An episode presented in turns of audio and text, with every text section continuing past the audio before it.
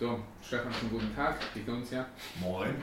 Moin. So, äh, stell dich mal kurz vor. Und zwar, außer dass du Trainer bei uns bist, was hast du sonst so gemacht? Woher kommst du? Wie ist dein Werdegang? Beglücke uns.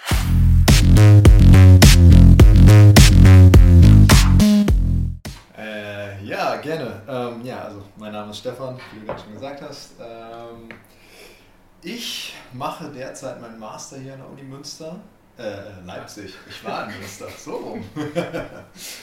ähm, und bin einer der Studenten, die ein bisschen länger brauchen durch äh, aufgrund von Leistungssport bei mir damals war es. Ich komme aus dem Basketball. Habe da lange Zeit äh, erste Regionalliga rumgetändelt mit der Hoffnung auf höher und mehr und wenn man so rückblickend mal zurückschaut, muss, muss man da dann auch immer ein bisschen drüber schmunzeln. reell gesehen hat es dann vielleicht doch noch für eine Liga höher gereicht, aber mehr auch nicht.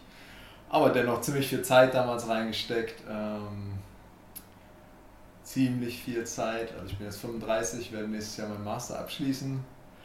Ähm, aber arbeite halt nebenbei schon mhm. eine ganze Weile im Trainerbereich, habe relativ früh mit Anfang 20 oder 20, 20 war es glaube ich, ähm, ein Athletikprogramm im Nachwuchsleistungsbereich in Münster äh, geleitet, was damals noch sehr im Aufbau war. Die Strukturen wurden jetzt in den letzten paar Jahren nochmal deutlich professionalisiert, aber ähm, ich war quasi der erste Athletiktrainer, den wir, glaube ich, wirklich hatten.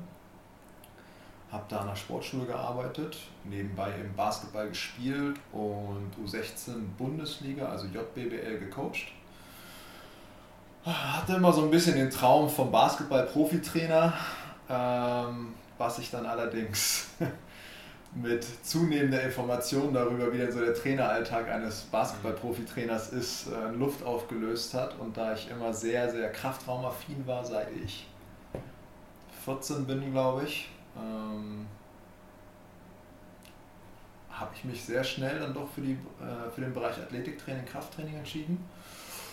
Und seit ich ja, so Mitte 20, 24 habe ich mich eigentlich nur noch darauf konzentriert. Da war die ganze Profi-Basketball-Trainer-Geschichte komplett gegessen und habe auch alles, was Bildung, Lehrgänge, Seminare, alles in diese Richtung ausgelegt.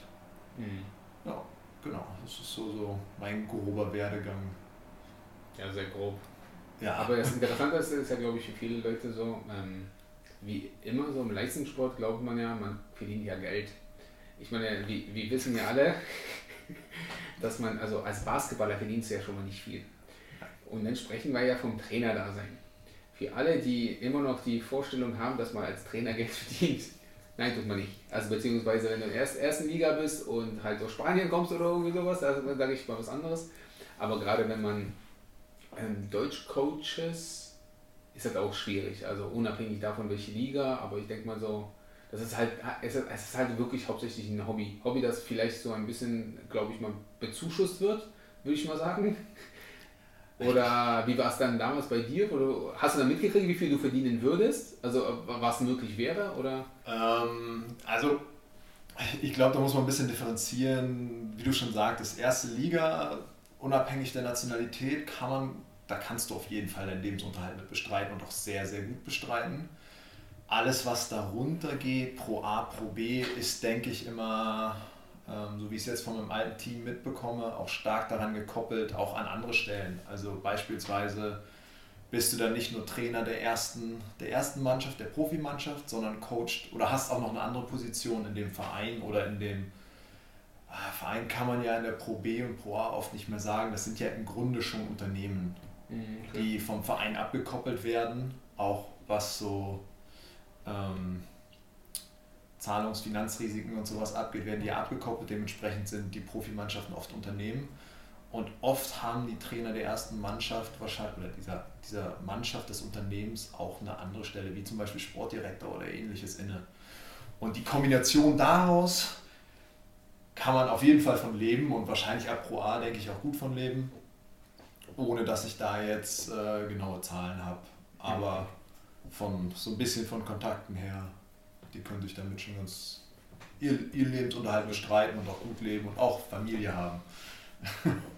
Aber für dich kam das dann nicht in Frage? Also hast du das dann mitgekriegt? War das zu kompliziert oder zu viel noch zu lange noch zu warten, bis irgendwas passiert? Oder der ganz große Stress ist halt, dass die Familiengründung einerseits super schwer ist oder mit starken Herausforderungen. Du kannst halt ein, zwei gute Jahre bei einem Team haben, aber wie in allen anderen Profibereichen auch, hast du halt als Trainer drei, vier Jahre bei einem Verein und dann kommt der nächste. Mhm.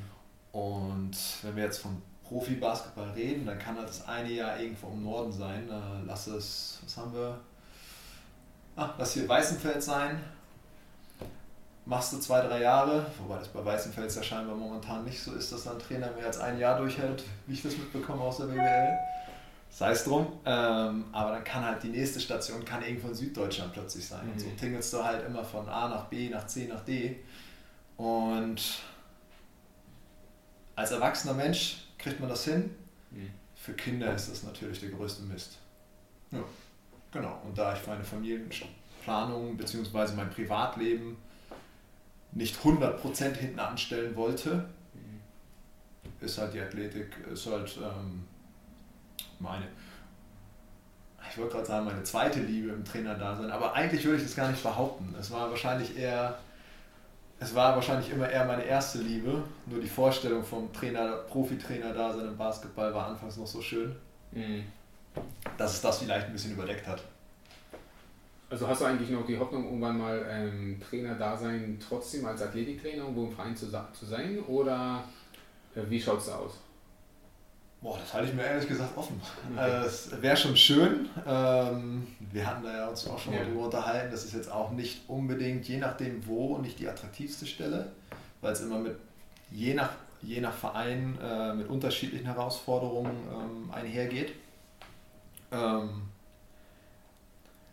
aber ich sag mal, wird jetzt so, eine, so ein Leistungsstützpunkt wie Alba die Möglichkeit bieten, mhm. wäre ich dem tatsächlich, wäre ich dem auf jeden Fall nicht abgeneigt.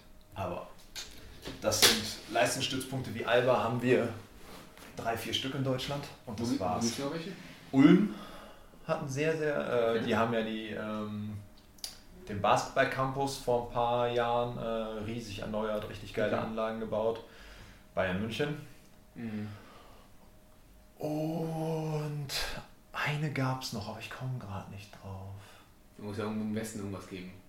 Naja, der, nee? Westen, der Westen ist zumindest, zumindest was, ähm, was so Nach Nachwuchsleistungszentren ist, der nicht in dieser Form so krass wie eben Alba, Ulm okay. und Bayern. Was, Ludwigsburg?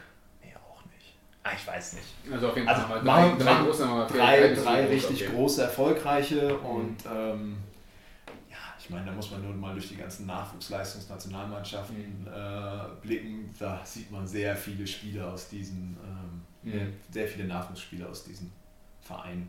Ich muss ja auch sagen, dass ähm, auch immer mehr Deutsche ja auch mal den Sprung in die NBA schaffen, was natürlich auch cool ist, was früher so wirklich mal na, der kleine Schrempf, Dirk Nowitzki, da kam erstmal nichts. Also, na, der ganz mal lange nichts.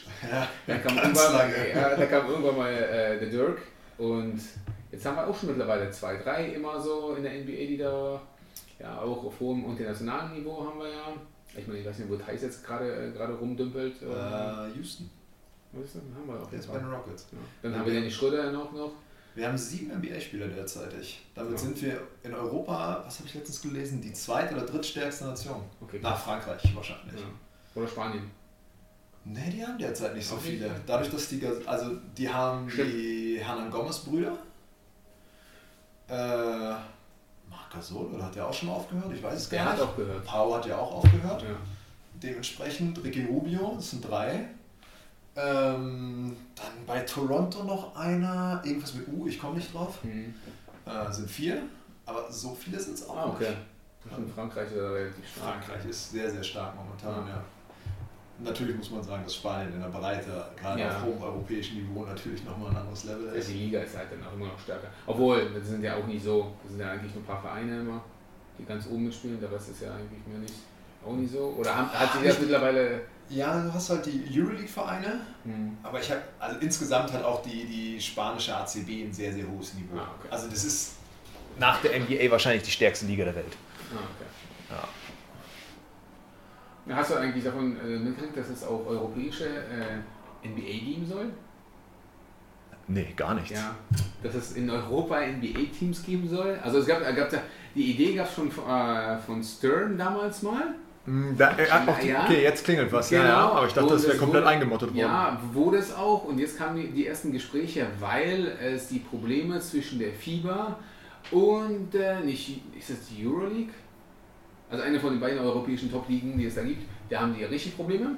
Und ja, ja FIBA und Euroleague, die ja, genau. sind äh, total zerstritten. Genau, und da ähm, gab es, ich habe das nur ganz kurz mal gelesen, dass es da Gespräche gibt zu einer, sowas wie eine, ähm, ey, es wird ja keine Development League sein, das wird ja, glaube ich, wahrscheinlich, unwahrscheinlich mit dem gleichen ähm, eben konkurrieren oder die werden nicht eingegliedert in die NBA, was ich mir nicht vorstellen kann, weil du kannst ja nicht jedes Mal über den Teich fliegen, das funktioniert nee. halt nicht.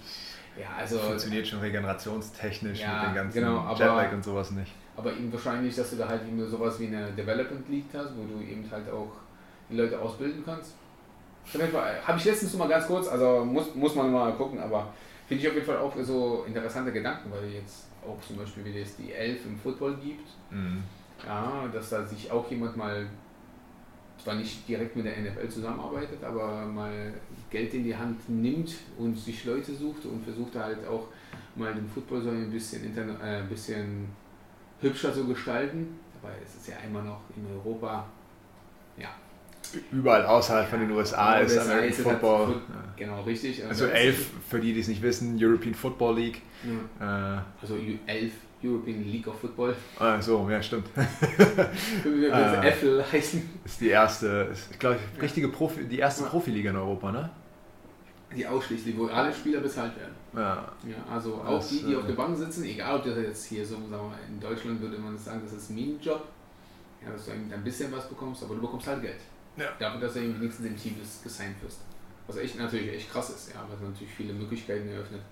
Und auch natürlich, wenn da sowas wie eine Profiliga entsteht, gibt es auch wie immer für Trainer ja Möglichkeiten. Das darf man ja auch nicht vergessen. Ja? Also umso mehr da, weil gerade Football äh, viele Vereine, also viele Spieler, äh, einfach mal 50, 60 Spieler mindestens, damit die ja, und die müssen ja auch irgendwie mal unterhalten werden, die müssen, die brauchen man ja halt auch mal Athletiktrainer etc.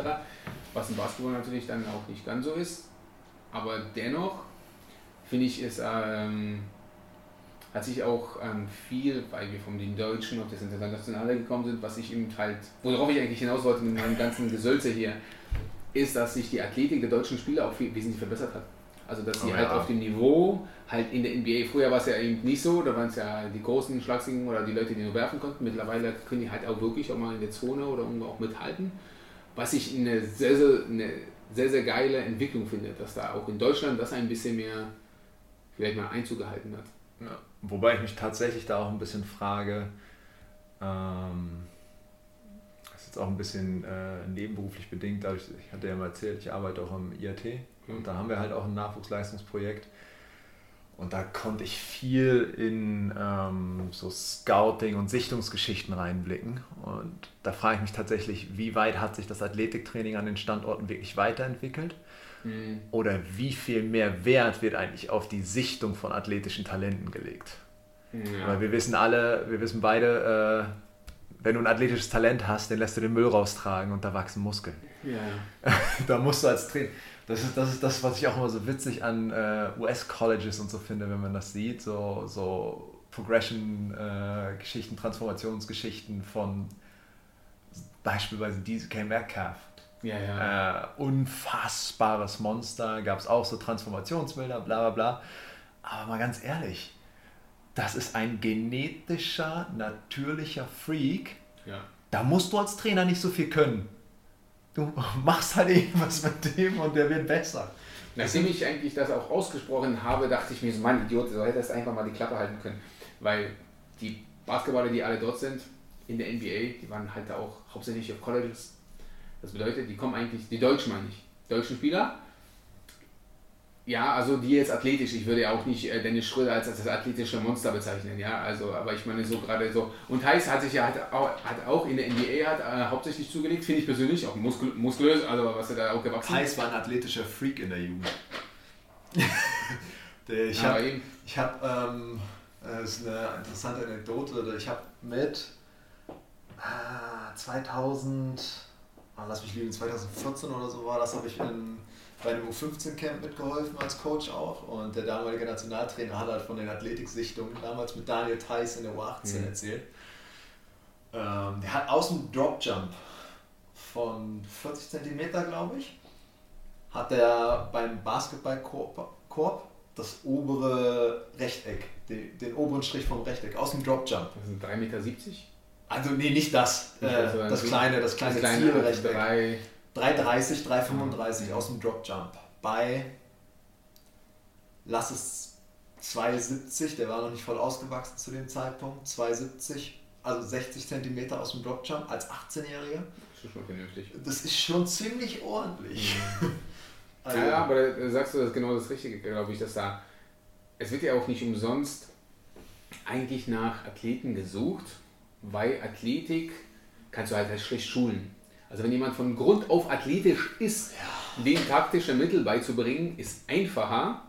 Ja, eben halt rein theoretisch, also da kannst du ja immer noch wegrennen oder irgendwie so ein Spaß, anstatt eben jemanden, der unathletisch ist, zwar hat es ein, äh, wir mal, das Auge, das alles hat, aber Athletik beizubringen, der wird trotzdem nicht überleben. Und das ist halt, halt immer so, so, so, ein, so eine schwierige Geschichte. Es wird immer Leute geben, die nicht athletisch und trotzdem spielen können. es ist klar, also Minimum an Athletik brauchst du schon, um im Leistungssport zu, ähm, zu überleben. Also das ist ja unabhängig von der Sportart. Und ja, Football wollen wir gar nicht davon sprechen. Also dort brauchst du eine Athletik, trotz alledem.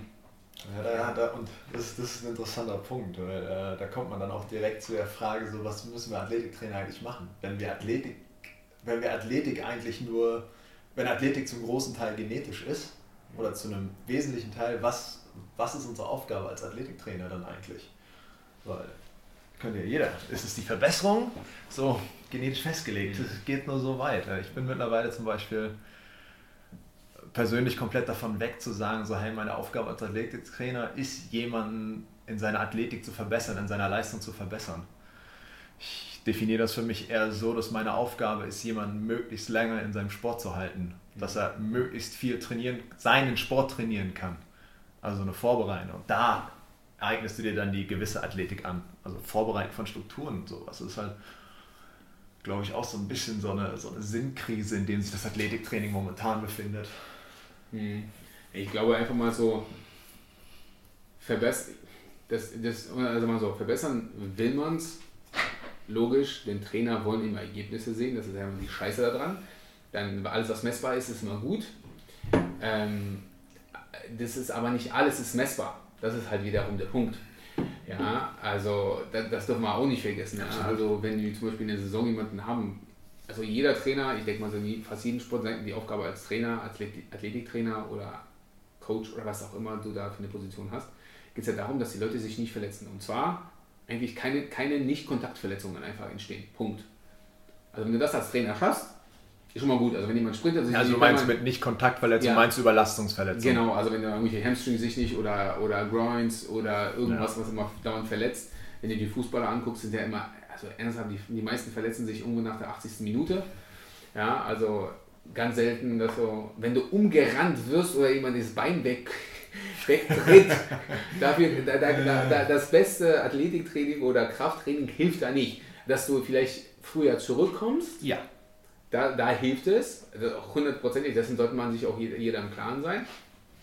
Aber dass du da äh, halt eben wirklich das komplett vermeiden kannst, das kannst du nicht. Also das, das ist halt nicht machbar. Und das müssen sich auch sowohl die Coaches als auch wie, also der, die Head Coaches, als auch wir als Athletiktrainer oder als Personal Trainer oder wie auch immer wir uns betiteln möchten, müssen wir ja auch wissen. Ja, und das ist ja halt, glaube ich, auch ist ja schön und gut, wenn man irgendwo ein Profiverein ist, aber ich glaube so, so viel Spaß hat man da glaube ich nicht so, so nur. Also nicht nur. Ich glaube, wie in jedem Bereich ist das ja, Arbeitsumfeld also, macht da halt immer den Ton. Ne? Also ah. wenn du halt gute Kollegen hast, wenn du ein, ähm, was ist es, ähm, in den USA ist es ein Athletic Director, glaube ich, ich weiß nicht, wie es sich in Deutschland schimpft, also einfach der, dein Vorgesetzter wenn der dir wirklich, wenn der dir vertraut in deiner Arbeit, dann kann es halt auch sehr cool sein. Aber das ist halt auch gegeben und ich glaube gerade unsere Position, wie du schon sagst, ob Personal Trainer, Athletiktrainer etc., beruhen halt sehr stark auf Vertrauen von unserem Gegenüber. Und das nicht nur oben, über uns drüber, sondern auch die Menschen, die wir trainieren, müssen uns vertrauen. Das ist ja auch das Coole, weil ich meine, die quatschen hier über Athletiktraining, als ob wir so viele Athleten um uns herum hätten. Haben wir natürlich nicht. Ja, also ein paar haben wir, aber in den meisten Fällen haben wir ja halt den, ich, ich nenne es ja immer gerne den Weekend, Weekend Warrior, der eben hat versucht, irgendwie bis zum Wochenende zu kommen, um irgendwas noch zu machen. Aber dennoch ist die Athletik halt unfassbar wichtig. Und bei uns im Training haben wir ja auch uns einfach mal verständigt, dass wir mehr Athletik halt, wirklich die, diese ursprüngliche Athletik, damit meine ich, ähm, halt springen, sprinten ähm, und, zwar unabhängig vom Alter, einfach auch mal den Leuten ein bisschen beibringen wollen, weil diese, diese Grundfähigkeiten und Fertigkeiten, die halt damit einhergehen, äh, im Alter nicht, also so gut wie gar nicht gemacht werden. Also ich würde mal sagen von null. Also es sei denn, jemand sprintet zur Straßenbahn oder irgendwie sowas und dabei sich irgendwie was zerrt oder komplett dann kaputt ist. Und das wollen wir ja komplett vermeiden. Einfach mal solche Sachen ist, sind, sind halt unfassbar wichtig. Absolut. Ja, also Fall, ich meine, das ist einfach nichts anderes. Springen und Landen ist eine Fallprophylaxe. Ja, also falls jemand sich umtritt oder sowas, für jemanden, der das jetzt nicht weiß, was wir damit meinen, ist zum Beispiel, du rennst irgendwo hin, äh, stellst irgendwo, stolperst und kannst dich abfangen, ohne dass irgendwas passiert. Da, da, machst du, da machst du gleich wieder die nächste Büchse der Pandora ja, auf. Ja, aber das Fallprophylaxe. Ist ja, ja, ja, aber es geht ja darum, dass, dass halt die normalen Leute, und das ist dann halt auch unfassbar wichtig. Wie siehst du denn das? Ähm, hat sich da deine Meinung im Laufe der Zeit so ein bisschen in dieser Richtung verändert? Dass du gesagt hast, okay, vom Training, wie würde ich normalen Kunden trainieren? Zu dem, zu dem, was wir jetzt zum Beispiel machen? Äh, brutalst geändert, auf jeden Fall. Ähm, früher war ich doch sehr ähm, hat mal jemand bezeichnet als äh, Liebeshochzeit aus Bodybuilding und Powerlifting. Wer war das nochmal? Ah, MTMT. Die Jungs okay. von MTMT. Äh, irgendeiner von denen hat das mal, hat das, was, äh, was auch, ob es Personal Training ist, ob es Krafttraining in Fitnessstudios ist, als äh, Liebeshochzeit aus Powerlifting, also Kraft-Dreikampf und Bodybuilding mhm. Äh, bezeichnet. Was, wo ich absolut zustimmen muss. Ähm, und da habe ich halt Athletiktraining, also das Training von Athleten und Athletinnen sehr stark vom Training für General Population, ganz normale, wie du es gerade gesagt hast, Weekend Warrior oder einfach normale Menschen. Ich habe es total getrennt. Ähm, je mehr ich darüber nachgedacht habe in den letzten Jahren und jetzt auch speziell mit der Entwicklung, seit ich hier ähm, meine eigenen Kunden habe und so und vor allem Kundengruppen, Kundinnengruppen, ähm, ist mir klar geworden, so großer Unterschied ist da eigentlich gar nicht. Ich sagte ja gerade schon, als Athletiktrainer ist nicht unbedingt die Aufgabe, die Athletik zu verbessern oder ähm, jemanden schneller höher springen zu lassen. Das passiert im normalen Sport. Was deine Aufgabe als Athletiktrainer ist, die Strukturen, die verschiedenen Strukturen, die daran beteiligt sind, vorzubereiten auf die Belastung, auf die sie treffen. Und ja, es ist auf, auf einem anderen Niveau, aber im Endeffekt machen wir als Personal Trainer bei, einer, bei normalen Menschen nichts anderes. Wir wollen die Strukturen auf die Belastung, die sie im, in ihrem Alltag haben, vorbereiten. Und halt die Ressource von Kraft, Struktur etc. erhöhen, so dass sie halt nicht an ihre Grenzen kommen in, in ihrer Alltagsbewegung. Hier im Training wollen wir sie natürlich an ihre Grenzen bringen, phasenweise ja. mal, aber im Alltag soll das nicht passieren und kommen sie nicht an ihre Grenzen ihrer Ressourcen bleiben sie hoffentlich auch möglichst verschont von irgendwelchen Überlastungsverletzungen und Überlastungserscheinungen im Gesamten. Ja. Und dementsprechend ähm, ist auch, was ich gerade schon sagte, was du angefangen hast, die Fallprophylaxe ist, solange es noch möglich ist und solange die Kunden, solange man nicht wirklich ganz, ganz tief anfangen muss, habe ich angefangen, sehr viel Springen, natürlich total runter, äh, totale Regression von Athletentraining, aber sehr viel Springen oder insgesamt explosive Bewegungen mehr mit einzubauen ins Training. Ähm, ja, so, war jetzt langer Monolog. Äh, ja, du hast richtig. Ja, ähm, was mir auch so, worüber ich gerade im letzten Jahr, wo wir halt so viel Trainingspause hatten und so viel nachgedacht habe, ist, wieso auch in Bezug auf Nachwuchsleistungssport und Training im Nachwuchsleistungssport, wieso muss man mit Kindern so ein Athletiktraining nicht unbedingt so aufziehen wie mit Erwachsenen? Mhm. Wenn man sich mal den Alltag von Kindern anguckt, okay, heutzutage ist es ein bisschen weniger geworden, aber die spielen, springen, sprinten ja. überall. In ihrer Freizeit machen die das ohne Probleme. Irgendwann werden wir, kommen wir auf unsere 20er, werden 20, älter, gehen zwar feiern und so, aber wir spielen kaum noch in unserem Alltag. Gut, das Vereinswesen in Deutschland hat das ein bisschen abgenommen, aber wir spielen halt einfach nicht mehr. Heißt völlig unbedachtes Sprinten, völlig unbedachtes Springen, irgendwo runterspringen. Das machen wir alles nicht mehr, weil wir uns denken, weil wir halt diesen Risikogedanken haben, uh, das könnte jetzt aber mhm. oft. Und das finde ich schade. Also, ja, gerade wenn man sieht, wie viel Spaß man selbst, egal in welchem Alter, noch an Fangspielen und sowas ja, hat. Ja. Ist, da kriegst du jeden mit. Ja, definitiv. Ja, aber eben darauf würden wir weiter spielen, bin ich, bin ich der Meinung, dass wir wesentlich weniger Fallprophylaxe und sowas über, über so mhm. Sachen wie Fallprophylaxe und so, im, ähm, wenn wir älter werden, nachdenken müssten. Da das aber keiner mehr macht, muss es irgendwo anders ja. herkommen. Und dementsprechend habe ich das halt viel in mein Training für meine Kunden und Kundinnen mit eingebaut. Ja. Es gibt irgendwie so ein schönes Sprichwort irgendwie, das, das, das fällt mir, ich kriege das auch richtig noch nicht zusammen. Use it or lose it? Nee, das mit dem Kind sein, also wir hören nicht auf zu spielen, weil wir erwachsen sind, sondern weil wir aufhören zu spielen, werden wir erwachsen oder irgendwie sowas in der Art. Ah, ja, also, ja, ja, weil ich hoffe, ich habe den so, so richtig rübergebracht, aber genau das ist es ja. Also das, was uns eigentlich Spaß macht, also ich meine, albern sein, keiner will albern sein, weil albern ist ja immer peinlich. ja, aber albern sein ist richtig cool, wa? und albern sein öffnet ja. Deswegen sind ja viele Leute, die trinken, albern. Unterstützen niemanden. Ja, weil natürlich die anderen auch betrunken sind, aber, aber wenn zum Beispiel mit albernen Leuten, das bringt ja einen zum Lachen, das bringt ja einen so ein bisschen mal so ein bisschen aus sich rauszukommen und ein bisschen frei, es gibt oder macht einfach mal andere Energien frei. Und das ist ja beim Sport genauso dass du halt einfach mal dich ausleben kannst, du kannst andere Sachen machen. Und damit meine ich, meine ich nicht nur strukturierter, strukturierter, strukturierter äh, oder strukturiertes Training, strukturierter Sport kann ja trotzdem albern und ein bisschen Spaß machen. Ja, also es bedeutet ja nicht, dass er von vorne bis hinten komplett ähm, von jeder Sekunde einfach mal festgelegt ist. Mhm. Und da, das, das vergessen wir halt leider oder haben, haben komplett vergessen. Und da muss man halt einfach mal wirklich mal mit Kindern spielen oder sich mal Kiddies, Kiddies mal angucken. Das ist natürlich nicht wie so ein Creep irgendwo im Park, äh, irgendwelche Kinder die angucken. Schön hinter der Parkbank hervorgucken. Ja, ja also, bitte nicht. so ein, macht sowas bitte nicht. Ähm, aber so mit, mit Verwandten, Bekannten oder irgendwie sowas, man hat, das, das ist halt auch, wie, wie du es so gesagt hast, das ist halt Fang, fragt mal einfach, ja, das ist halt lustig oder irgendwelche äh, Reaktionsspiele, ja, einfach mal, das ist halt witzig. Ja, und da sollten wir halt viel, viel, viel mehr machen. Äh, wir versuchen das halt einfach mal äh, so ein bisschen mehr den Leuten beizubringen. Das ist ja halt auch das Wichtige, dass die überhaupt irgendwas machen. Ja, ich bin ja froh, dass die Leute überhaupt irgendwas machen. Ja, also wenn die genau. irgendwann ab 20 ist, kommt ja sowieso eine große Strecke, wo sowieso dieser Narzisst, dieser körperliche Narzissmus so ein bisschen ähm, bei, bei fast jedem so ein bisschen Einzug hält. Ich würde mal sagen, bis so Mitte, Ende 20 Vielleicht so ab 30 wird es ein bisschen weniger und, und, irgendwann ist es einem scheißegal, wie man aussieht. Das geht bei 40 los, glaub mir.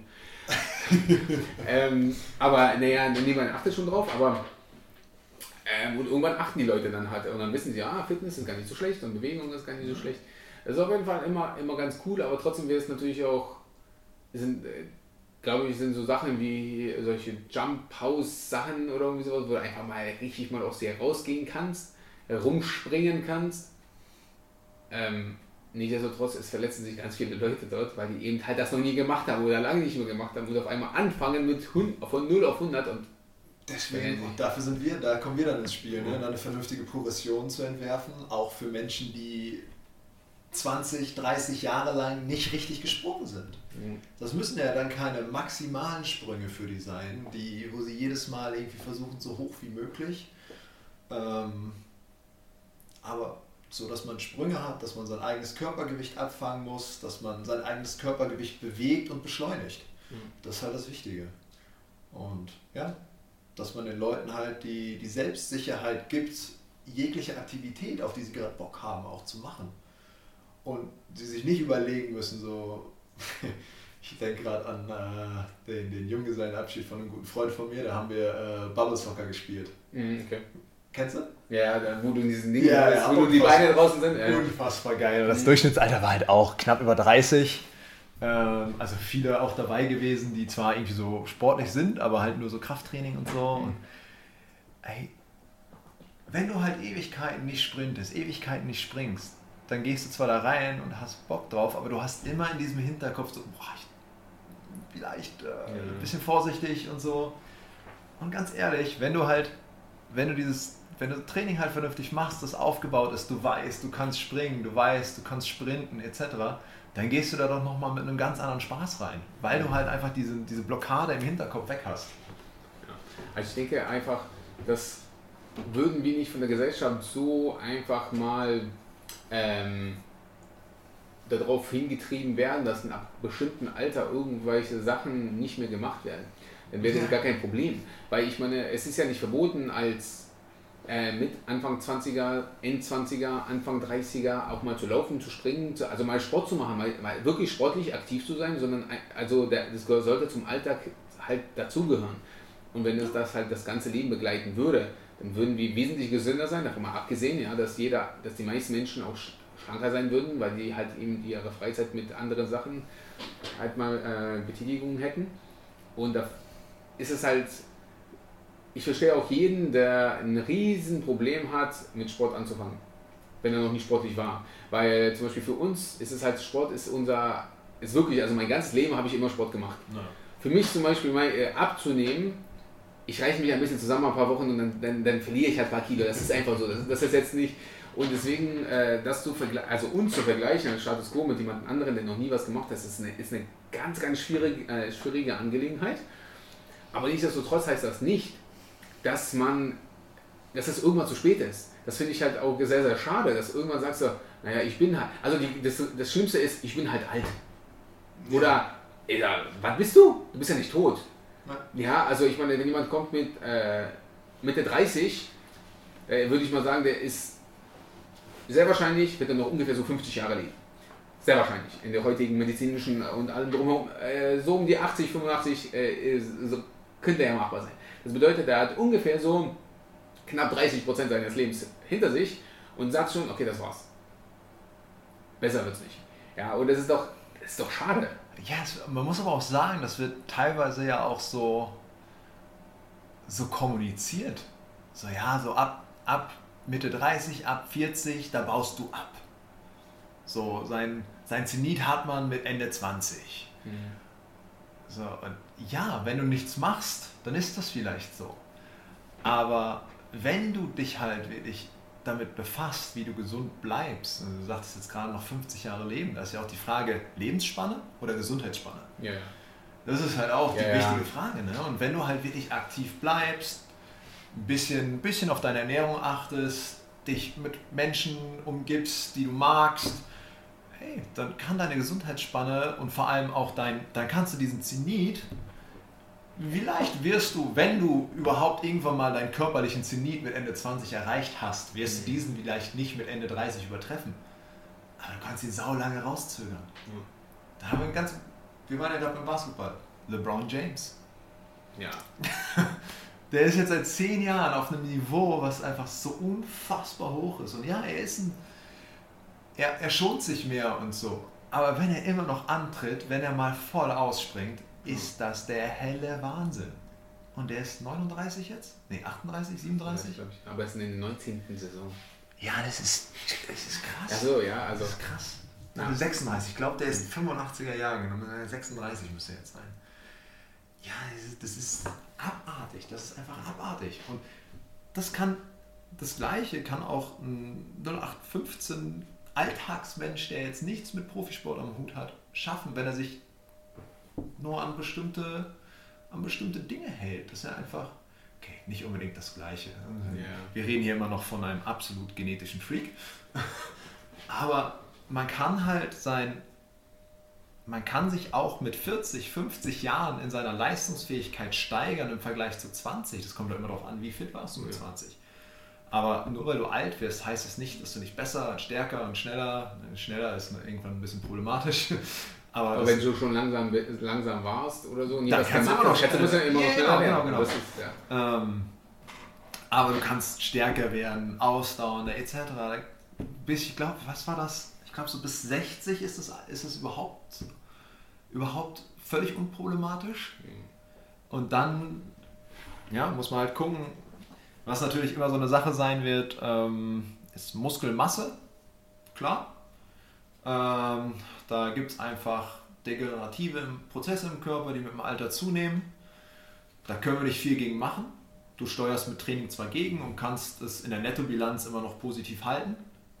Da ist jetzt nicht das Problem, aber irgendwann werden die halt so hoch, dass du einfach Muskelmasse abbaust. Aber du kannst es halt extrem verlangsamen, extrem verlangsamen. Ja, und vor allen Dingen, wenn das Ausgangsniveau ja schon höher ist, dann kannst du dir auch viel mehr erlauben. Das sagt man ja. Also das ist ja der generative Prozess. Absolut. Ja, und das Absolut. ist es. Aber wenn du, aber das, das vergessen ja die Leute. Wenn du wenig hast, schon wenig Muskelmasse hast von Grund auf ja. und wenig gemacht hast, dann ist, hält, schlägt das natürlich unfassbar rein Mhm. Wenn du dann noch weniger, also wenn du wirklich die degenerativen Prozesse einfach mal wirklich mal ab 50, 60 mal richtig losgeht, weil dann äh, kannst du ein bisschen gegensteuern, aber wo nicht viel ist, in dem Alter wird es auch schwierig. Aber das bedeutet immer noch, sich einfach mal nur einfach dann so, okay, das war's, Hände hoch. Äh, ja, also, nee, so ist es nicht. Da ist immer noch viel möglich, viel, äh, man kann noch viel machen. Und das ist halt leider äh, es ist noch nie bei Ihnen angekommen.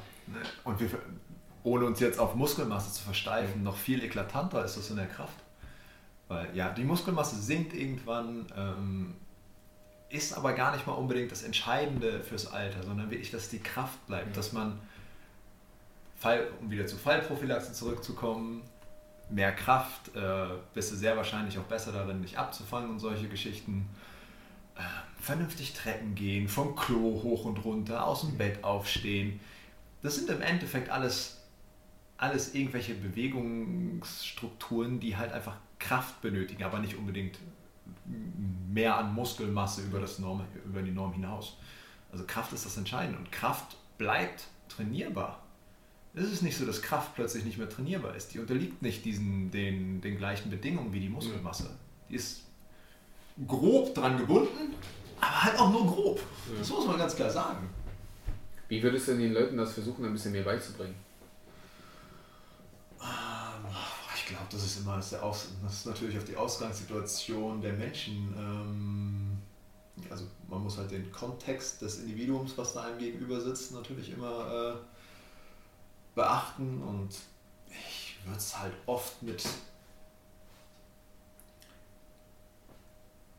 Je nachdem, wie gut ich die Person kenne, mhm. im Training jetzt schon, wie oft ich sie schon im Training hatte. Man versucht ja immer bestimmte Sachen oder man unterhält sich ja mit den Kunden, ähm, lernt sie auf eine gewisse Art und Weise besser kennen, was mögen sie und dann das Ganze in Metaphern zu verpacken, finde ich immer, ist, ist ganz cool. Und je nachdem, wo der Kunde oder die Kundin halt herkommt, kann man es halt mit ein bisschen, mit ein bisschen Nachdenken hoffentlich in die Metapher mhm. verpacken. Äh, die, ähm, die verständlich für die Person ist. Gut, wenn du jetzt einen Quantenphysiker vor dir hast oder eine Quantenphysikerin, das wird schwer mit der passenden Metapher, weil man wahrscheinlich selbst nicht so viel Ahnung davon hat. Ja. Aber äh, ich glaube, es sollte klar sein, was ich meine. Ja, auf jeden Fall. Ich denke auch. Ja, es wäre halt mal, mal so, so schön, wenn, wenn wirklich mal der Sport Alltag wäre. Ja, und nicht nur Freizeit.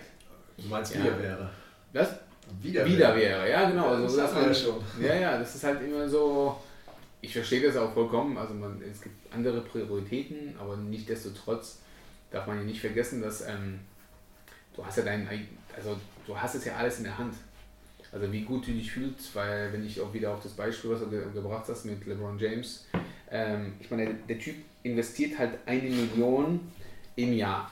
Ähm, und wenn wir unsere, wenn wir mal fragen würden, in was investiert der Durchschnittsbürger mal in Deutschland für seine Regeneration, für seine, dann würde ich mal sagen, da ist nicht viel im Jahr. Und damit meine ich nicht seinen Urlaub irgendwo auf Lanzarote oder irgendwie sowas als Regeneration, sondern ich meine wirklich mal die, die Sachen, dass er Supplemente, mal regelmäßig in die Sauna geht, mal eine Kryotherapie, mal eine Massage oder irgendwie sowas. Der ist ja und damit meine ich nicht Massage von der von äh, Krankenkasse, sechs Einheiten, hier lass mich ein bisschen, weil ich Schmerzen habe im Rücken, sondern wirklich ja. auf ein Ziel.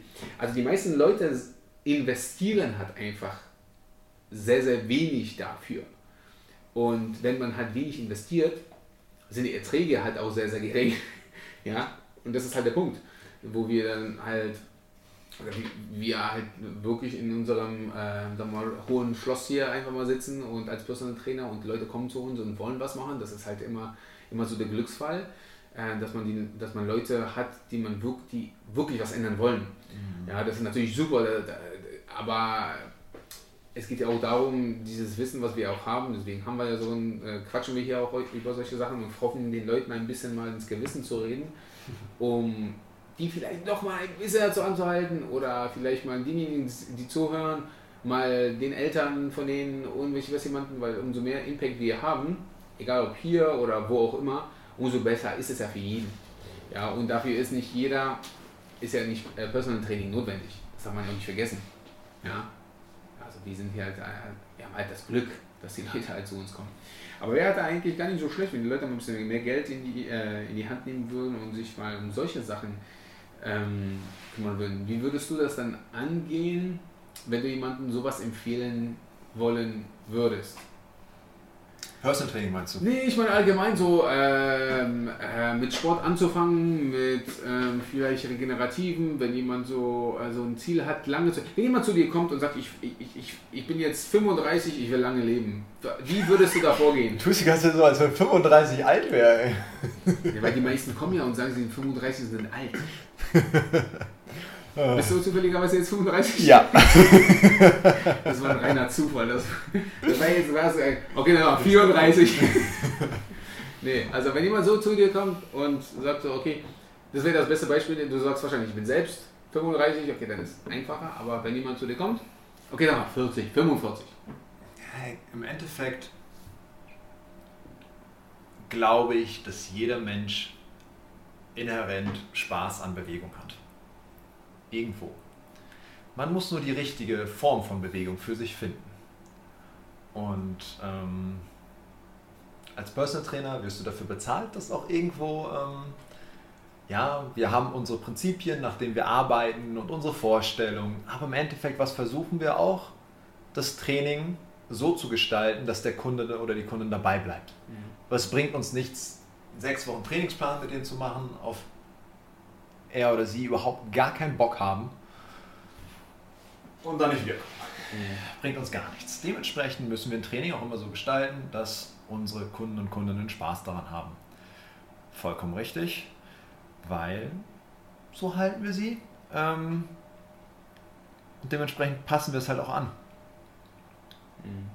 Das ist ein ganz wichtiger Punkt wenn das jetzt in der Freizeit außerhalb vom Personal Training ist, auch da mit den Menschen, mit, mit den Menschen reden, irgendwie, ich meine, wir als Trainer, ausgebildete Trainer, teilweise studiert, ähm, viele Formen von Bewegung kennengelernt, selbst schon ausprobiert. Ich meine, man muss irgendwann auch das, also ich glaube, man muss als Trainer oder Trainerin auch das Gefühl entwickeln, aus dem Gespräch eine, ein Gefühl dafür zu kriegen, welche Bewegungsform, welches Training könnte für diese Person jetzt cool sein, woran könnte sie Spaß haben.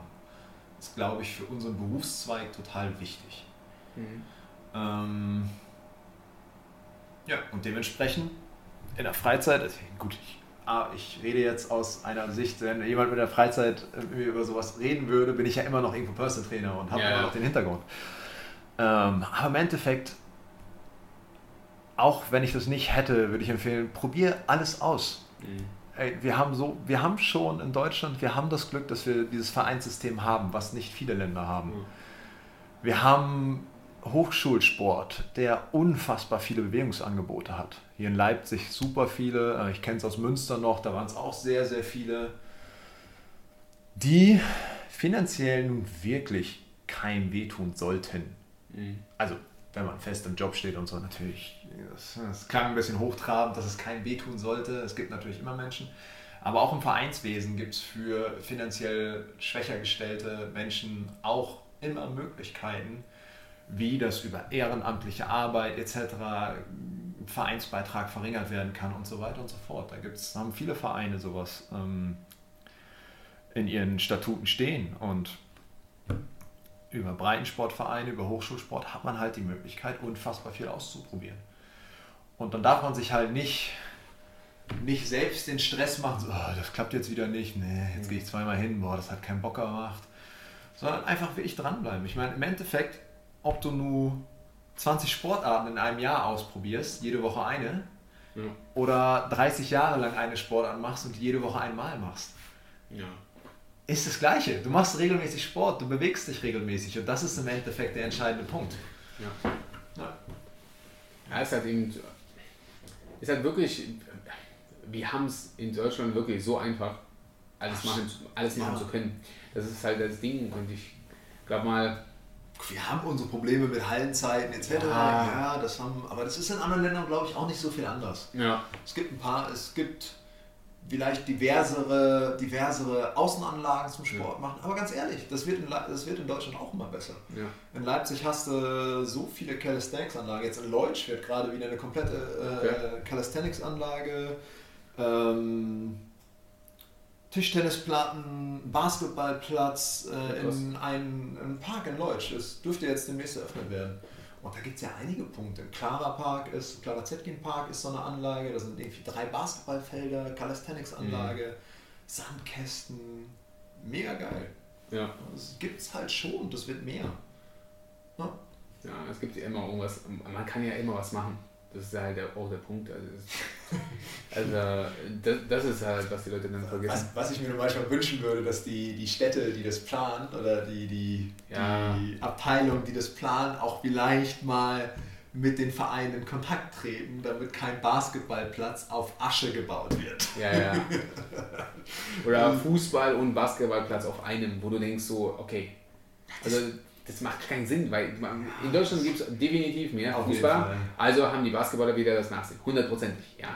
aber, aber nämlich auch noch, bevor keins ja, von beiden ja, da ist. Ja, definitiv. Also das, ja, und was natürlich auch cool wäre, trotz alledem, wenn auch zum Beispiel nicht alles abgeschlossen werden würde. Also diese viele freien Plätze, die auf irgendwelchen Schulen sind, die Vereinen auch gehören, ich verstehe das, dass er jetzt irgendwie, aber irgendwie sowas wie in den öffentlichen Zeiten mal einfach zu machen, dass man da rauf kann auf bessere und nicht wirklich mal auf Asche Basketball spielen, was mir richtig, richtig viel Spaß macht, dass da es da ein bisschen geben würde. Ja, das wäre natürlich auch mal cool, weil, man, weil so viele Laufbahnen gibt es auch nicht, wo du mal vernünftiges Lauftraining machen kannst, ja, also wo du mal ohne schief anzugucken äh, oder runtergeschmissen wirst sofort. Gibt es eigentlich, glaube ich, in Leipzig nur eins, was mir so offiziell so einfällt. Die Turnanlage an der Uni. Ja, ja. Da kannst du drauf. Genau. Ja. Also in Münster, als ich noch in Münster gewohnt hatte, da hatten wir ganz viele Plätze. Da war, sind ist eigentlich um jeden Fußball, bei jedem Fußballplatz ist auch eine Kampfbahn umgebaut mhm. worden. Ja, und hier darfst du halt nicht drauf. Ja. Weil interessanterweise, interessanterweise an der Uni wurdest du von der Kampfbahn runtergeschmissen, von der Laufbahn runtergeschmissen. Hier? Oder bei nee, nee, in Münster, in Münster, in Münster. Aber die ganzen Vereine, die haben es draufgelassen. Denen war das egal. Das Hauptsache, du bist nicht aus, auf den Rasen gelaufen. Ja, das ja, ja gut, okay, der Rasen ist ja auch immer heilig. Ja, ja. ja ist ja wie Wimbledon für die. Das ist schon mhm. heiliger Rasen. Aber ja, ist auf jeden Fall, auf jeden Fall gut. Also viele sollten, macht, macht einfach Sport. Also wirklich, egal was. Ja, das bewegt ist, euch. Ist, bewegt also, euch. Ja, also das finde ich auch so, also, also für mich ist es auch immer so, wenn Leute von uns weggehen und die gehen woanders hin, macht. Hauptsache, ihr hört nicht auf, Sport zu machen. Ja. Wenn jemand irgendwas macht, EMS oder irgendwelche äh, Rüttel, Schüttelplatten macht, bitte irgendwas. Ist mir egal. Deswegen sehe ich, sehe ich auch persönlich niemanden als Konkurrenz, sondern die kämpfen ja alles gegen irgendwelche komischen scheiß Fastfood-Ketten und welche was alles an. Und wenn wir alle Trainer daran denken würden, dass das unsere Konkurrenz ist, wäre schon vielen geholfen, weil äh, in einer Stadt wie in Leipzig, die über 500.000 ähm, Einwohner hat, für jeden Personal Trainer, für jedes Studio gibt es genug Leute. Mhm. Also äh, das ist halt das, so das Wichtigste und das finde ich so, äh, ist mir egal, wirklich, bewegt euch einfach. Also das wäre halt eigentlich so das Wichtigste. Auf jeden Fall. Bewegung, Bewegung, Bewegung. Das halt, Ja, das ist ja auch am, am Arbeitsplatz. Nee, jetzt, ich, das Fass mache ich jetzt nicht auf. Ja, das ja, Fass mache ich jetzt nicht auf. Ja, da gibt es auf jeden Können Fall. wir irgendwann mal drüber sprechen. Ja, genau, das werden wir auf jeden Fall machen. Deswegen, in dem Sinne, ähm, Stefan, das war unser, unsere erste Folge dann, weil ich habe mich ja sozusagen entschlossen, das Format so ein bisschen zu ändern. Dass wir vielleicht mal zu zweit und zu dritt, zum Beispiel nochmal mit Max oder noch vielleicht mit den Nancy so ein Roundtable hier machen und nochmal ein paar Sachen so aus der Praxis mit einbringen, mehr Meinung mit einbringen und zu verschiedenen Themen einfach mal quatschen, einfach frei quatschen, nicht nur zu bestimmten Themen, obwohl heute denke ich mal Athletik, Basketball und halt ähm, Das war schon sehr, sehr frei. sehr, frei, sehr frei, aber, aber fand ich auf jeden Fall äh, auf jeden Fall gut. Aber wir müssen das halt hier auch gleich wieder beenden, denn du musst arbeiten. Gleich. Ja, Das wird wahrscheinlich noch ein paar Pläne schreiben, deswegen hören wir hier jetzt auf. Also für die, äh, wie ist das hier? Äh, Es gibt ja so Abonnieren und so und Liken und welche Glocken und so ein Spaß. Teilen. Teil, teilen, das ist immer, immer wichtig. Also, und wenn jemand eine Kritik hat oder so, äh, natürlich nur 5 Sterne schreiben, alles andere könnt ihr komplett klicken, denn das bringt uns nichts. Also, Fragen immer raus. genau, Fragen immer raus. Ähm, genau, in dem Sinne, Stefan, viel Spaß bei der Arbeit. Dankeschön für die erste Danke Folge. sehr. Danke, dass ich dabei sein durfte. Hat Spaß gemacht.